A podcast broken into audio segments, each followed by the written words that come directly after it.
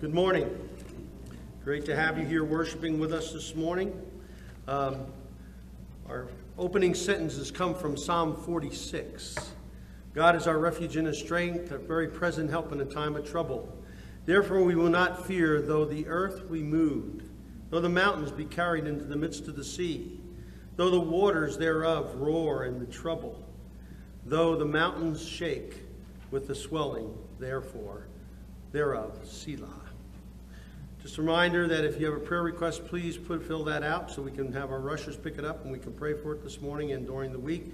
Also, we have change that in the bottles out in the lobby that we take from your pocket change, and we use that for items for babies and mothers and families that can't afford some of the diapers and stuff like that. We give it to the Treehouse Ministry to supply people with those items.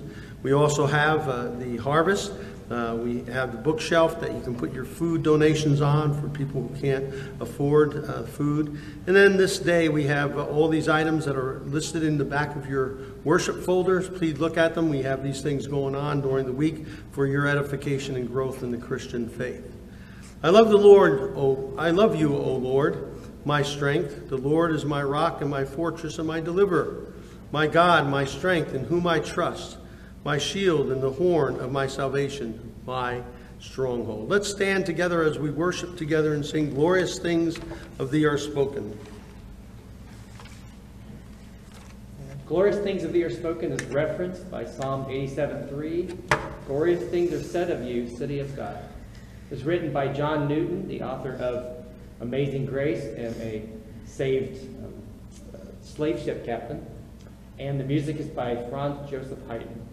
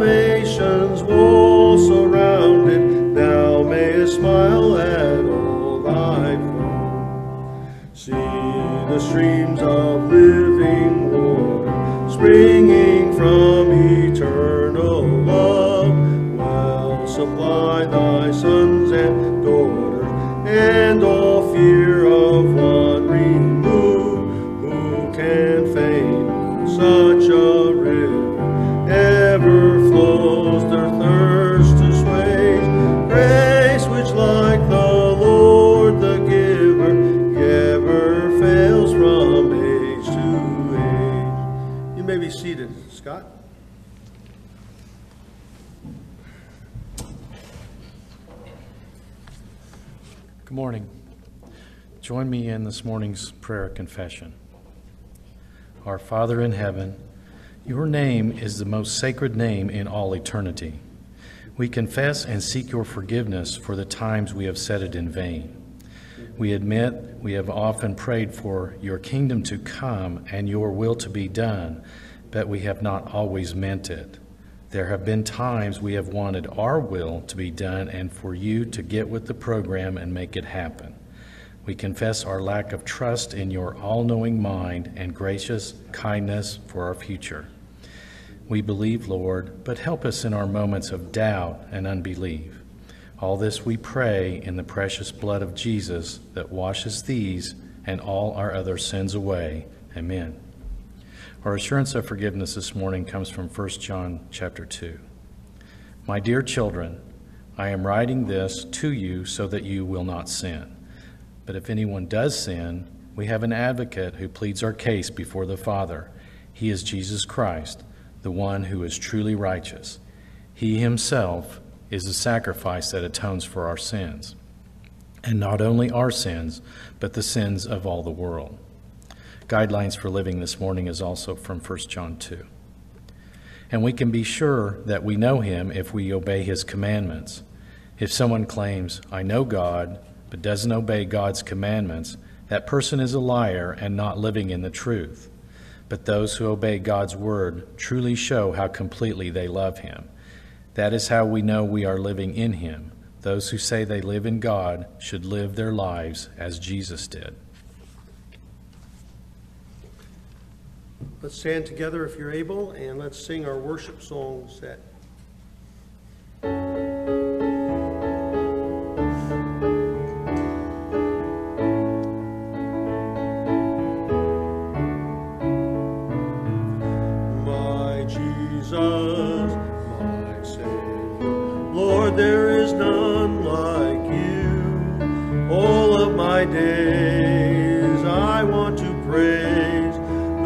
wonder of your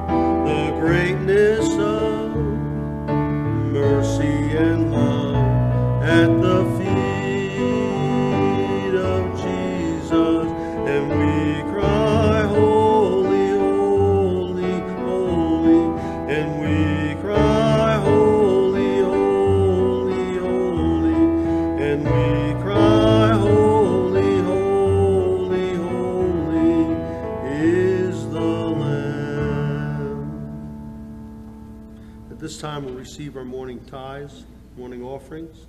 Steve, you want to read about this new hymn? In Christ Alone was written in 2000, making one of this one of the um, most recent hymns added to hymnals by Keith Getty and Stuart Townend. It is the setting of the gospel story. Father in heaven, we thank you for the talents and gifts that you give the body of Christ, and we thank you for this hymn that really shares the gospel and the truth about what you've done for us, and we praise you for that. We thank you for this opportunity now, Lord, to give for the furtherance of your kingdom and the blessing to give. Lord, you're so good to us, and we have so much to be thankful for in this country, as individuals, Lord, health, wealth. Thank you, Jesus, for this time together. In your name we pray. Amen.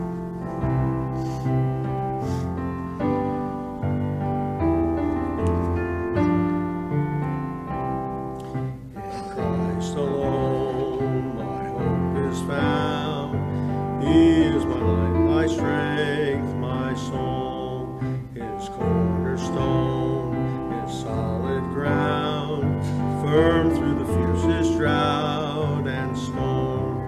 What heights of love, what depths of peace, what fears are still with striving seas.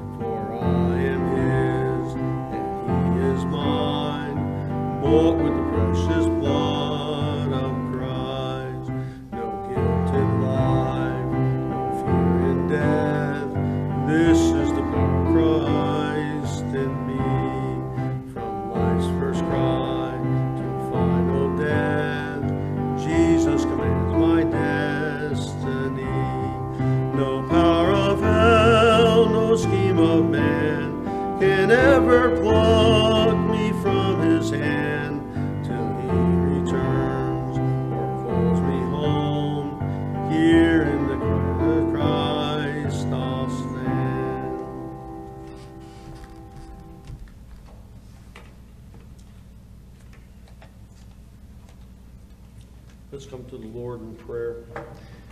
gracious Heavenly Father, we want to thank you for the privilege that we have right now to be in your presence, to lay before you our hurts, our wounds, our sorrows, our difficulties, our challenges. And today, Heavenly Father, we come to you as the sovereign Lord of the universe who knows all what's going on. And yet sometimes it's easy for us to fear. And so, Father, we come to you and we lay down before you the needs.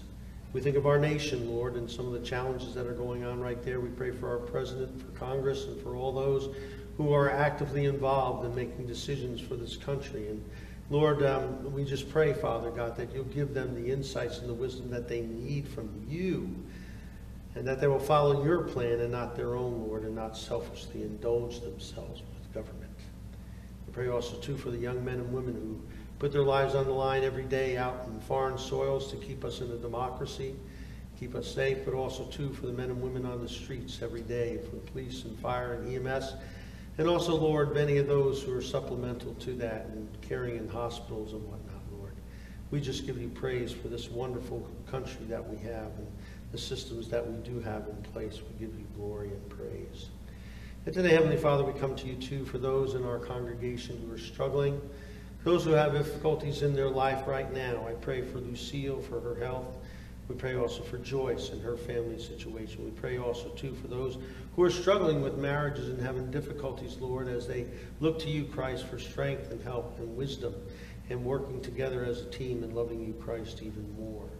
I pray also, too, Father God, for those who that we know that um, have lost loved ones. I think of Jackie this past week as she um, lost her mom a while ago and they put her to rest yesterday. We think of Dorothy, who right now is preparing herself to meet you, Lord, at 98 years old. I just pray that you continue to bless her. Give her the comfort and strength and joy she has in seeing you and knowing you and knowing where she's going. We pray also for the little girl and family, mother, who were hit in that car wreck. And uh, I just pray for them, for their healing. I pray also, too, for an officer friend of mine who's found out he's full of cancer.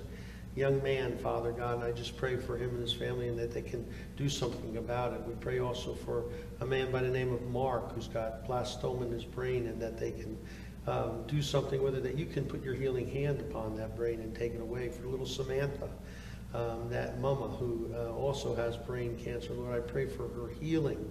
We ask you, Jesus, and we plead for, for their heal, all these healings, Father. We pray also, too, Lord, for those who are suffering from PTSD and for the veterans that we have, and for those who are homeless, wandering our streets uh, without that, Lord. Lord, there's so many things. We think of those who have addictions. We have a list of them, Lord, of people that we love, for Ryan and for Jordan, for David, uh, for Eric, for Ricky, um, Lord, and Mitch, uh, these guys who battle this every day with this monkey on their back, Lord Jesus, I just pray for them. We pray for our families and our churches too, Lord, in this church here, Lord, that um, children and young people and all that they have, their future, we pray as moms and dads as we can give them direction, both our adult children and our little children and our grandchildren. Lord, we need your help in doing so. Father, I pray too that uh, you be with our church as we make this transition into another denomination and that will be good in your sight and that will be well with us. We pray as we make the next uh, move, uh, Lord, to uh, do that, Lord, that you'll be with Billy and I as we go up to Nebraska this weekend and begin to prepare for that. And Lord, we thank you for um, also providing for us a group that we feel an affinity to, that we can stand up for the truth in a society that is gone awry, Lord, and that we can stand tall for you, Christ. And I pray, Lord, for people here today that may have somebody that they were not able to put on a list or get to me this morning to pray. As they lift up their name, Lord, you hear our prayer for them.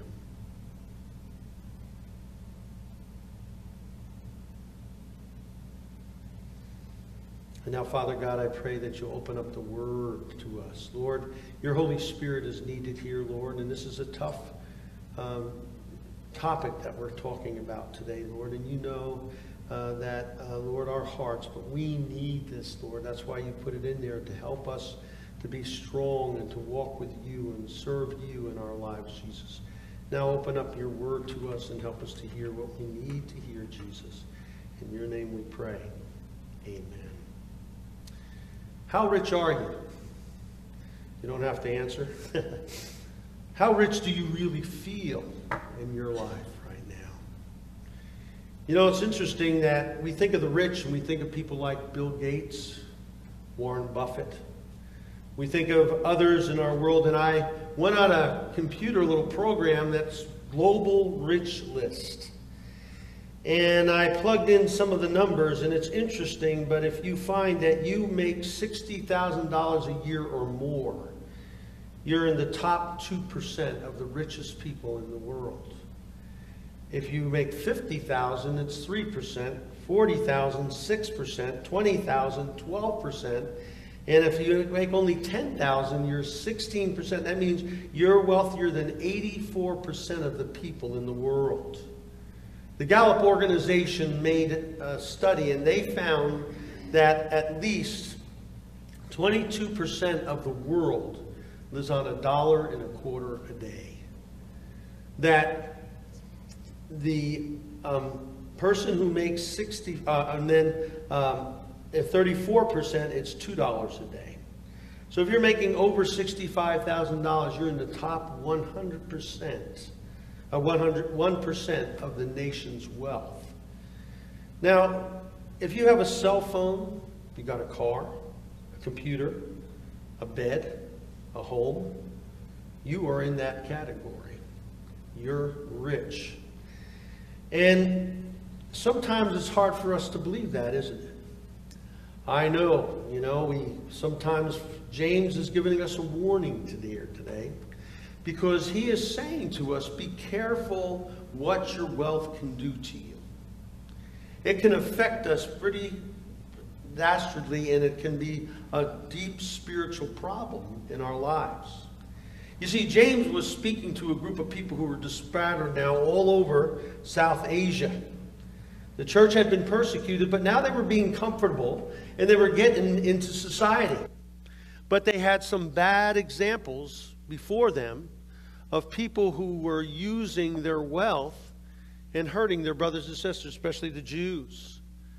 Some of the people who were pagans in that society were using their wealth for sinful means and to make themselves wealthy. And James here talks to us about how not to fall into those temptations that come with our wealth. In fact, money is not the problem. Wealth is not the problem. It's our this the love of money, says Paul, is the problem. That's the root of it. And it's a very sad thing that can easily destroy us and our families and our spiritual lives. You see, the Bible does not discouraging acquiring wealth. In fact, capitalism comes from the gospel, and it's interesting how not only Catholics, but the Protestant ethic of work and working hard to make your money, that is very much the gospel. Fact, the Bible says if a person doesn't work, they shouldn't eat. That's what Paul says. And you see, in the Bible, we have all these people who did have wealth. Abraham was a very wealthy man, Job was very wealthy. There's nothing wrong with wealth. It's, it's an inanimate object. The thing is, is that what does happen to us with our personal property and in our hearts? That's the thing. You see, money is not the root of evil. It's the love of money. That's the root. Because you see, it's a blessing from God. All that we have. This country is blessed because the early fathers in this country laid down the principles from the scriptures in the Constitution. And we have this freedom to do and to earn and to love. And, and what a wonderful blessing it has been. But it's the misuse of it. That's what James is coming today. And the wrong use of it is the problem because he sees some of the Christians looking on these other people and saying, hey, they're getting ahead. And it's very easy. Psalmist says it. He says, fret not thyself against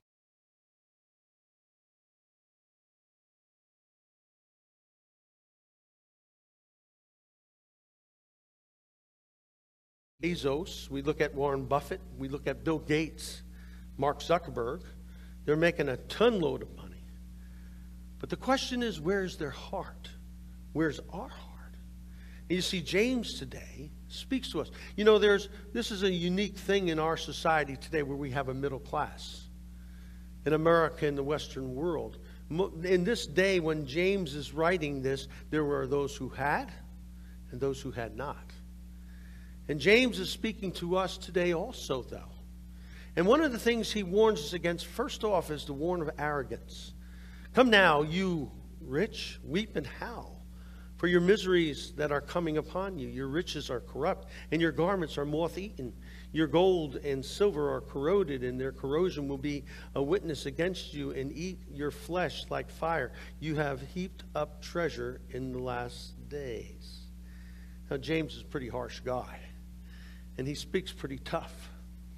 But what he's saying to us, number one, you got to understand, he's using three commodities in that day. Three commodities that they have, which was their food, their clothing, and their material, metal materials. And what he's saying is they do not last. Moth eat the, the clothing.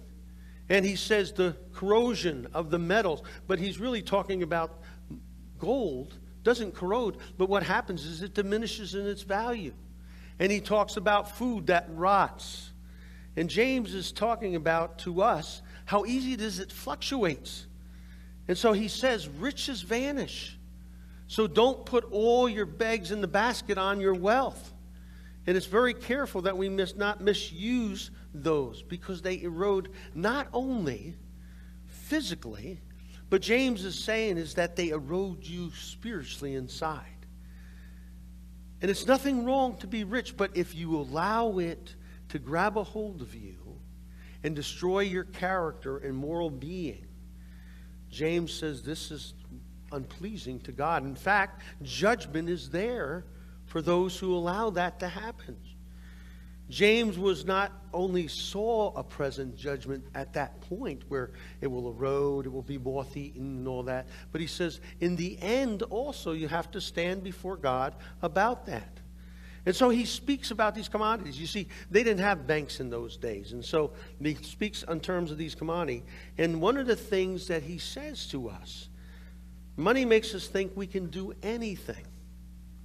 How many people that we've seen on our TV sets who've done drastic things and who've gotten away with it? Look at O.J. Simpson. Look at Epstein, who was convicted but really did not what, just get a slap on his hand the first time around because of his wealth and who he knew and all the things that were in it. You see, we have to understand, and this is what the world doesn't understand and teach us the rich man who dies, when he's going by in the hearse and the fellow says to him, How much did he leave? He left it all. We all leave it all. Billy Graham spoke about the Brinks truck that doesn't follow the hearse to, the funeral home. And that oftentimes there's a beautiful little saying that the Italians have. And it says, an Italian proverb says, the last robe has no pockets. You can't take it with you. And what happens is, Job said it the very best. He said, Naked came I from my mother's womb, naked shall I return. Job understood. You know, it's foolish. How many of you seen that bumper sticker on that, on that one truck that says, He who dies with the most toys wins? What a fool. That's foolishness. James is speaking to us about our spiritual health. And I know sometimes I get caught into it. I saw it the other day. I'll explain it in a minute. But one of the things that money can lead to misery. Why do you think Warren Buffett is leading 85% of his billions of dollars to charity and not to his children? Because he's seen what wealth can do to children and how they can become spoiled, how they can be uh, thinking they're above other people. And it's a dangerous, subtle, little temptation that comes. And this is why James is saying to them, cry out. The word there is oluzo, because this is coming to people who allow their wealth to own them. He says, be careful, because it all winds up in the dumpster anyway. James is speaking very clearly to us how easy it is to think you're above other people when you have wealth. Riches rot. And, with, and the wonderful thing is, is that we understand that way you deal with your wealth relies and it, and, and it indicates a lot about who we are spiritually. The producer of Kelcom, who made a eight $51 million, billion dollars by doing El Telecom, but he has lost his soul.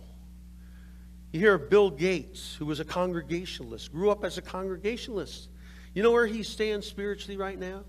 He's an agnostic. Warren Buffett, raised in the Presbyterian church, given all the catechism and taught the Bible, and now he also is an agnostic.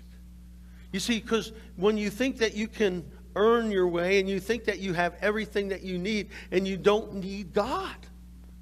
And this is the tragedy that wealth can do to our souls. It can rob us of what we need. And the Word of God here speaks to us and says, You should mourn you should whine. You should wail because this is, be careful that it doesn't happen to you. And we whine for these people who it is going to, it's happening to. You see, possessions can also possess us. They can grab us and hold us.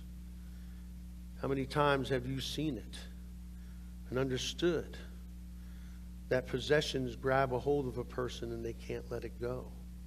Jesus said it. Not make for yourself treasures on earth where moth and dust can corrupt.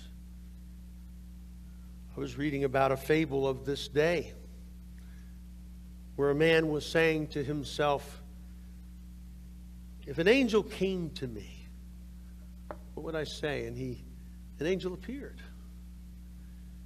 And he said to him, Hey, I'd like to know what the stock market's going to do next year on this date so I can invest in it. The angel showed him the paper. And he got big eyes because he knew what to do with his investments. But as he looked on the other side of the page, there was a picture of him. And it was an obituary. And here his day would be taken, that very day. You see, the Bible here speaks to us very plainly. Dollar bills wear out. The dollar is going to wear out someday. And how easy it is to be owned and possessed by what we have. I was reading about a woman by the name of Hetty Green. She's known as the Wall Street Witch. Back in November of 1834, she was born. She died in 1916.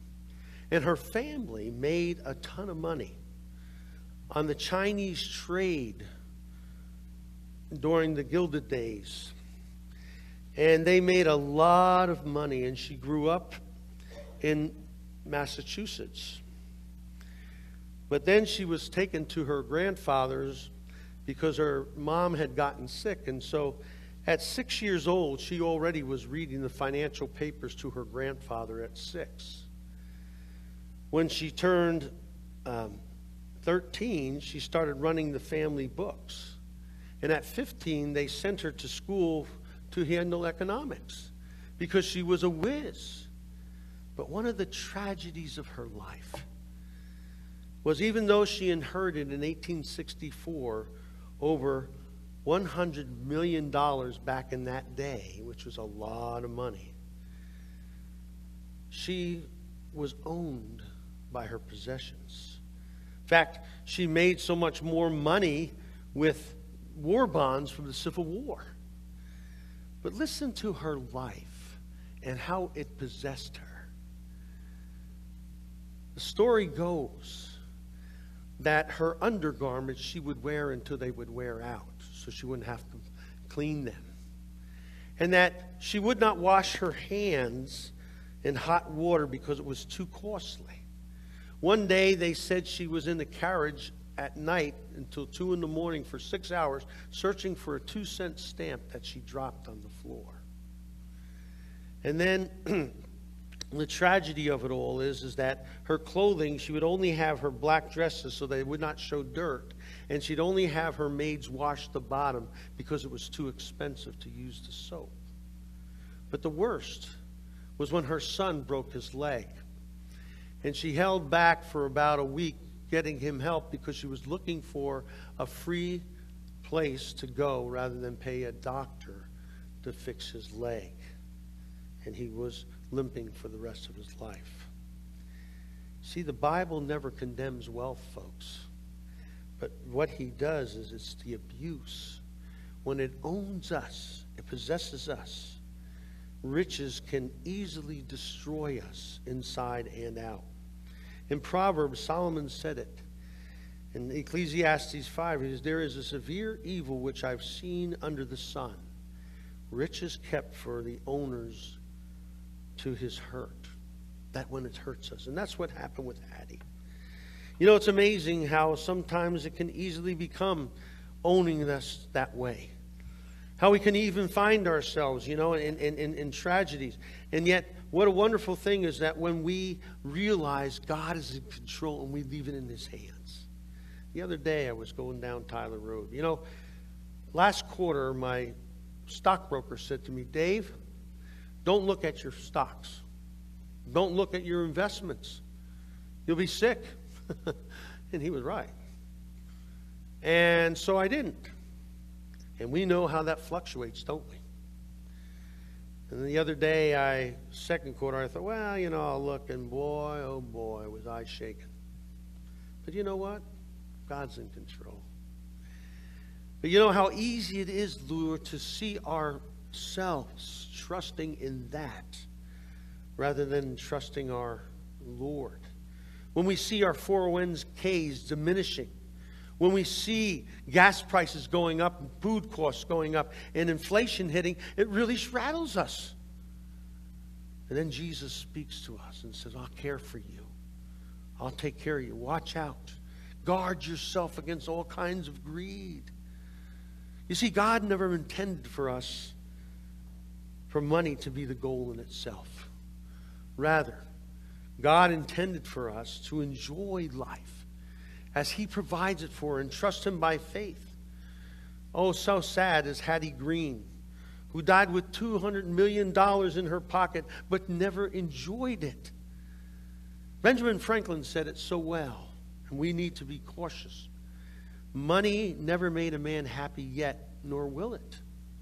There is nothing in its nature to possess, produce happiness. The more a man has, the more he wants. Instead filling a vacuum, it makes one, if it satisfies one want, it doubles and triples and wants another way. You see, and that's the tragedy. That it can easily possess us and we can be satisfied with life, dissatisfied with the people around us, dissatisfied with what God has provided for us. And we should be grateful for what God has. Look at all the things that we have. We talked about it. We're top 1%, most of us here, if not the 15%. How blessed can we be? You see, and the final thing James talks about here is the danger that we lose the opportunity in the last days and instead have to face God's judgment instead of using that opportunity to help people and to show them life. I mean, how sad is it to own a million dollar house and not have any home? How sad is it to have a $2 million diamond ring on your finger with nobody who loves you? And it was just given as a token. See, that's the tragedy here. And James wants us not to fall into that trap. He wants us to enjoy what God has given to us, but to use it for the glory. That's what it's made for. You know, we don't we take things so for granted here. I do. This morning I was in Panera having some breakfast, and there was this couple who sat next to a man from Ukraine. They had gone to uh, a mission conference down in Florida, and they sat next to this man from Ukraine, and they were totally blown away by his attitude. Because what had happened with him is he lost his house, all his belongings. You know, you look at these pictures of Ukraine on TV and you see these big high rise. These people were having economic prosperity, they were doing things. Now they have nothing. And you know what he said to them? Him and his wife were able to escape with his daughter in law.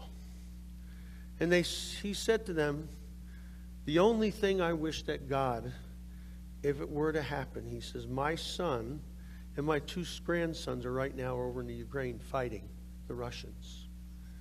And he said, I pray that if one of them dies, that the Lord would take me before I find out. That's how he's living today. They have nothing. And here, James is saying to us be careful, friends, because it's easy to lose. Nothing at all could be in our prosperity. And that's why he warns, too, not only of arrogance, but of also of cruelty. This is a terrible time that's happening here. Indeed, the wages of the laborers who mowed their fields, which had kept back by fraud, cry out. Their cries of the reapers have reached the ears of the Lord of the Sabbath. This was a terrible time in the history of Israel, in the history of the church. Because what happened was most of these people who were working for fields were really peasants. And what they did is they worked daily, they were daily workers. So our terminology calls them migrant workers. And what they did is they worked a day and then you paid them at the end of the day. Well, here, he's speaking about the world's way was using of not paying them at the end of the day. Say, I'll pay you tomorrow, I'll pay you at the end of the week. And these people would work, and then they wouldn't pay them. They would steal them blind, they would use them. And here James is speaking against that kind of thing and says to them, pay it because you're going to be standing before God when you if you have to answer for this. And these people had vast estates. And here he wants them to see you can't be cruel with your wealth. You help these people. You know, there's a lot of people who feel that when you have money, you can do anything you want. And the golden rule is that those who have the gold make the rules. But James here is saying, no, that's not the way it goes in God's ways. And when you hold back, you are hurting people, people that I've died for. I know there are people who, I, I, see it in our church, wonderful people who are owners of businesses who really care for people. And they help them a lot, more than they go. They go outside the box. But the danger is, James is saying to be careful. Watch yourself. Don't fall in this because you, you see, and, and, and through the Old Testament, there was protections for these people. In Deuteronomy and Leviticus, even in Jeremiah, that you pay them their due weight. But how easy that can happen. I know a young man who came to me one time, not a young man, he was 40 years old. He's struggling. He had a business, lost it. He's a good carpenter. And he said, Pastor Dave, I, I got to get this job done. I need some money. Could you help me with the equipment? So I go down and I pay for his equipment so he can get the job done. He does the job for the man, and then the man says, Well, I'm not going to pay you. I'm out my money. He's out his time. Very cruel to this man, and I helped him out with food and stuff like that. But this is what can happen when this money can, our wealth can possess us. You see, one of the sad things about it is when we as Christians don't pay our bills or we owe somebody and we need to take care of that. And if you can't make reparations or work it out so that you can, because our witness for Jesus Christ is on the line. And we want to show that we are truly, and the Bible talks about, thou shalt not steal.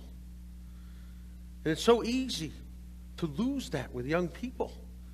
You know, and, and, and one of the hardest things in a marriage is, is, you know as well as I do, some people struggle with finances all their married life, and it causes great havoc in their lives.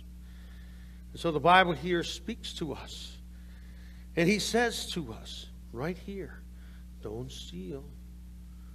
Don't take away from other people. But basically, pay your due. I had a situation in my life. And, you know, some people like to make a point. I had a treasurer in my previous church, great guy, good friend. But one day, we had just started in the church. We were there for about a year. And he was our treasurer. And my wife calls me at the office and says, Dave, they're going to shut off our light bill. So what? She said, yeah, they're going to shut off our light bill because it hasn't been paid. So I called our treasurer. I knew we had the money in the bank. He says, Oh, yeah, that's those big conglomerates. They need to wait on their money. What? You're using us so that you could get down on these big corporations that they don't care if Dave's electric gets shut off.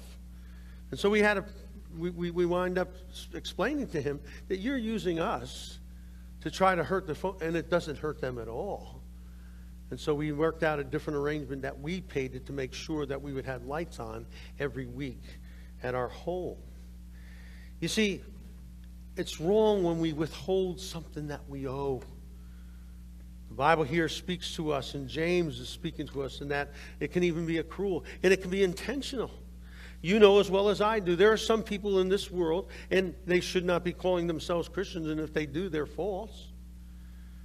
We had a guy here that used to work at, at he owned a, a, repossession car business, and also he worked in collecting uh, bills.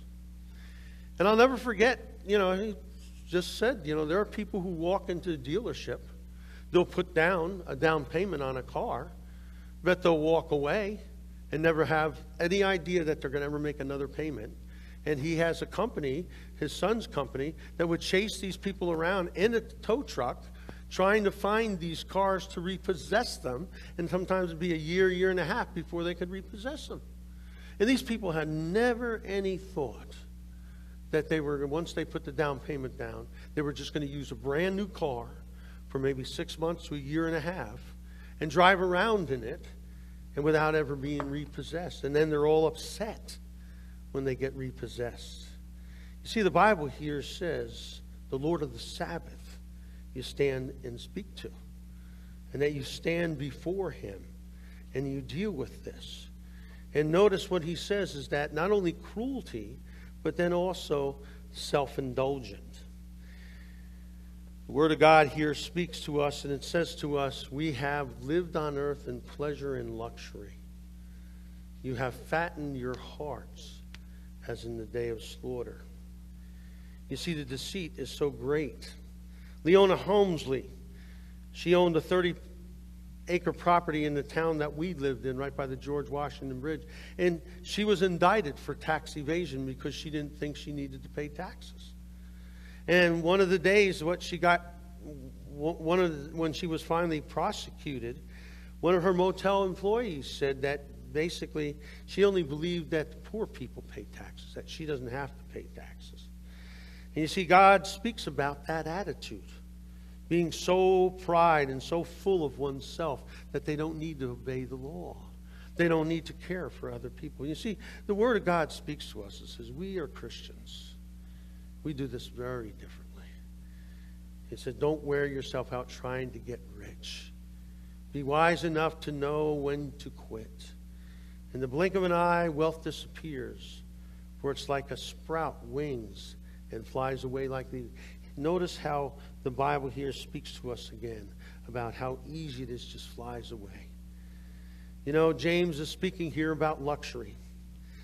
Now, there's nothing wrong with enjoying life. God's given us these blessings. But it's when we take it and put our hope in it, and that we, we, we surround and think this is our only means of life. It's so tragic when people put their hope in that kind of stuff.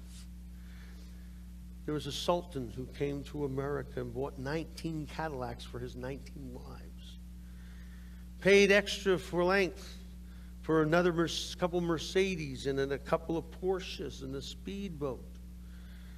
$47,000 worth of women's luggage he bought. And then to ship it all, it cost $200,000. And yet he didn't realize that it's diminishing returns. That's what the Bible says here today. There's a great difference between folks enjoying what God has given to us, which we should, but the extravagance to withhold from others, to hurt others in the process, to put yourself above and thinking you've got a better attitude. We all stand before the Lord. Luxury is, can ruin our characters, folks. You see, money is just a neutral thing. It can do nothing to us, but we can allow it to do it to ourselves. Riches can trick us into thinking that we're good enough for heaven. Riches can take us and, and, and, and feeds delusions. Think about the man that Jesus spoke to with the barns. He was delusional, thinking that he had tomorrow and that he had it all under his plan. There's nothing wrong with planning and taking care of what we need. This, the Bible says that if, if we don't plan like the ant, that, that, that, that we, we find ourselves uh, like the fool. It's, we, we're like infidels. We as Christians need to plan for our future, need to, but we don't do it at others' hurt. We don't do it to make ourselves feel like we're better than everybody else but that we truly do it to glorify God and use it to edify our children, to edify other people, to enjoy and see what God's blessings can do when it's handled in the godly way of Christ's lordship over our lives. This is the beautiful thing. You see, I remember one time as a child going to this very wealthy lady's house. She had died in her home. And we went to this house and she hoarded. Everything she bought, she put in.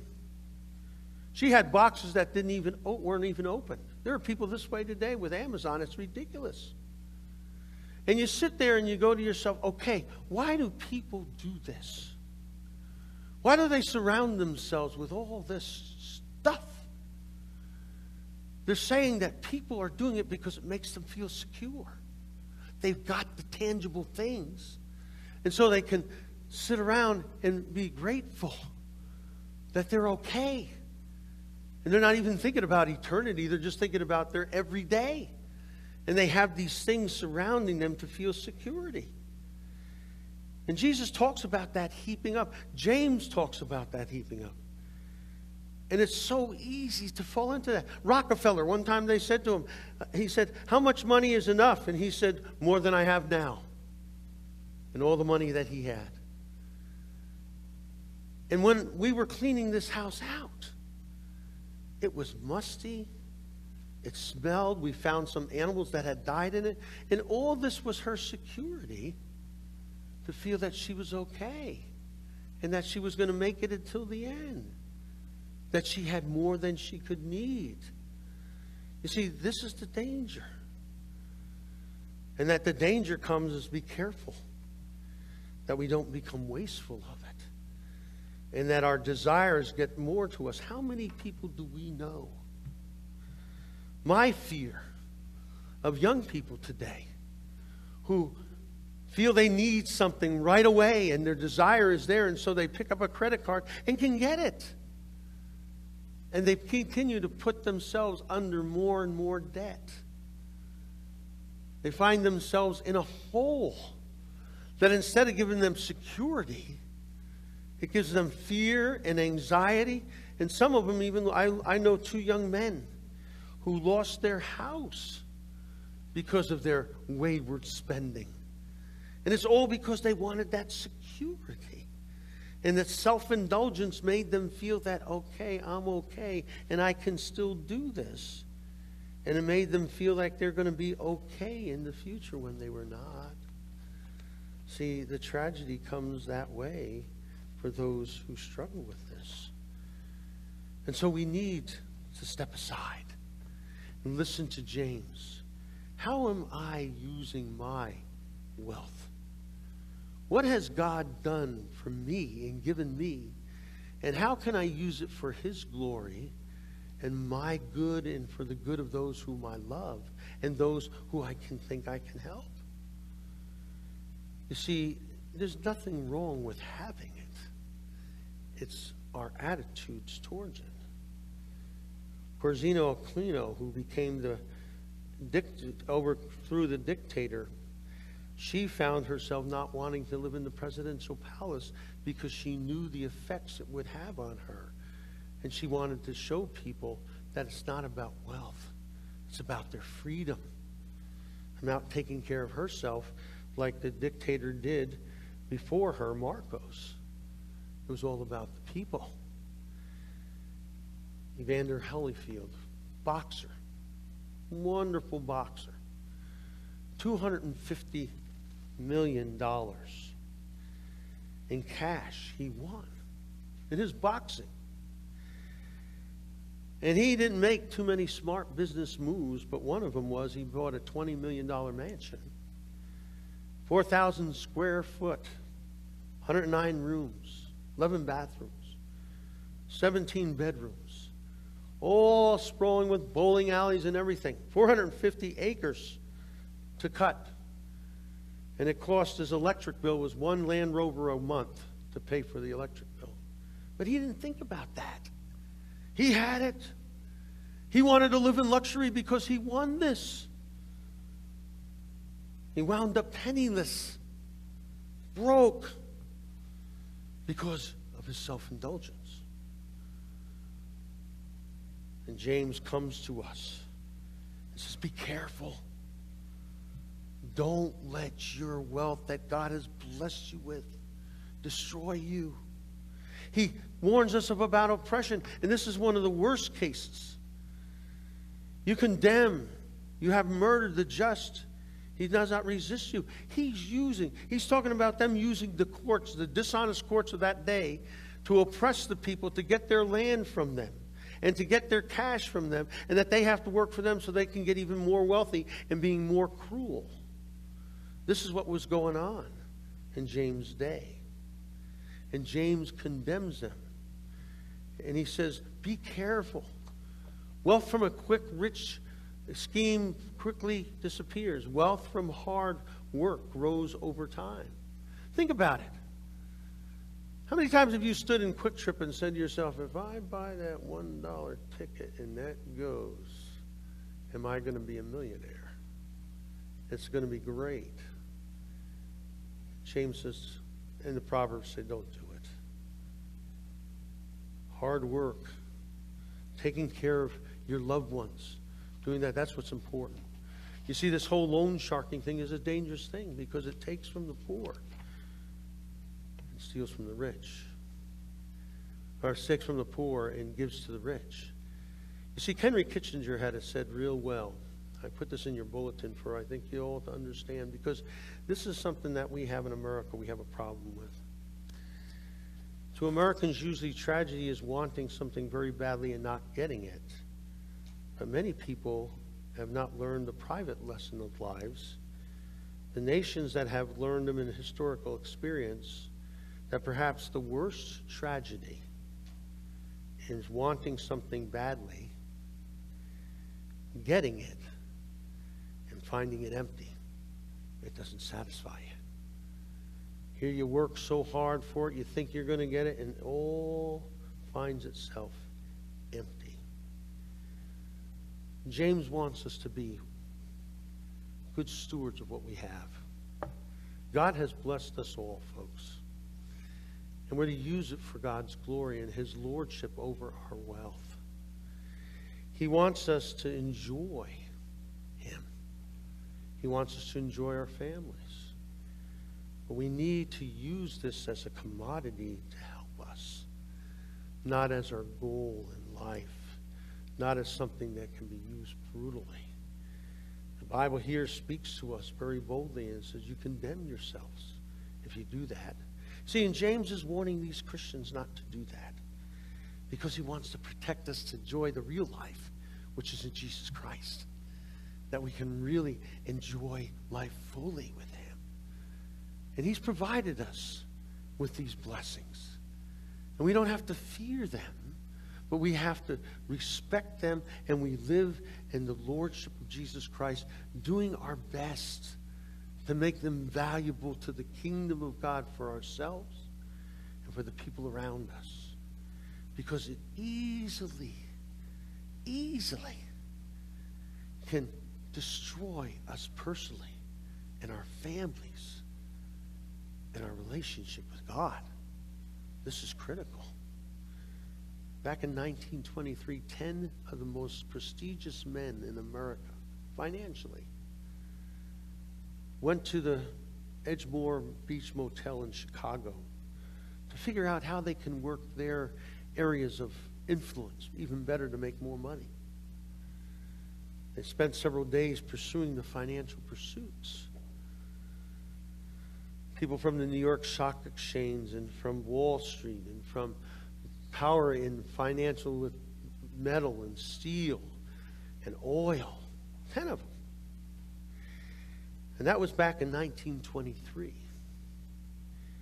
Well, somebody did a study 25 years later of those men, 1948. And tragically, their lives were in despair. The steel company went bankrupt the banker became a recluse. One had to be pardoned by the president. Another went to Sing Sing. Another was hospitalized. And then there were four people who lost everything and committed suicide. The Bible says to us, folks, the love of money is the root to all evil. But the wealth that you have as a Christian and what God has given to you is a blessing if you put it under His Lordship and you do with it for His glory and for your family and for your good that honors His name. Let's pray together. Father, this is a difficult thing for us all to look at. Because, Lord, oftentimes we don't think about finances and money as spiritual, but they are. And I pray for this congregation. They have been blessed, and we have been as a nation and as a people. Lord, give us wisdom how to use it wisely and to use it to glorify your kingdom. And also, Lord, to show the world that your way is the right way. And it's a wonderful way. Jesus, bless these people, Lord, as they go out into their world this week and help them enjoy the fruits of their earnings. In Jesus' name, amen. Let's stand and close and receive the benediction, and we can sing our closing song. And now go in the grace of the Lord Jesus Christ, the love of God your Father, and the fellowship of the Holy Spirit now and forever. Amen. The world behind.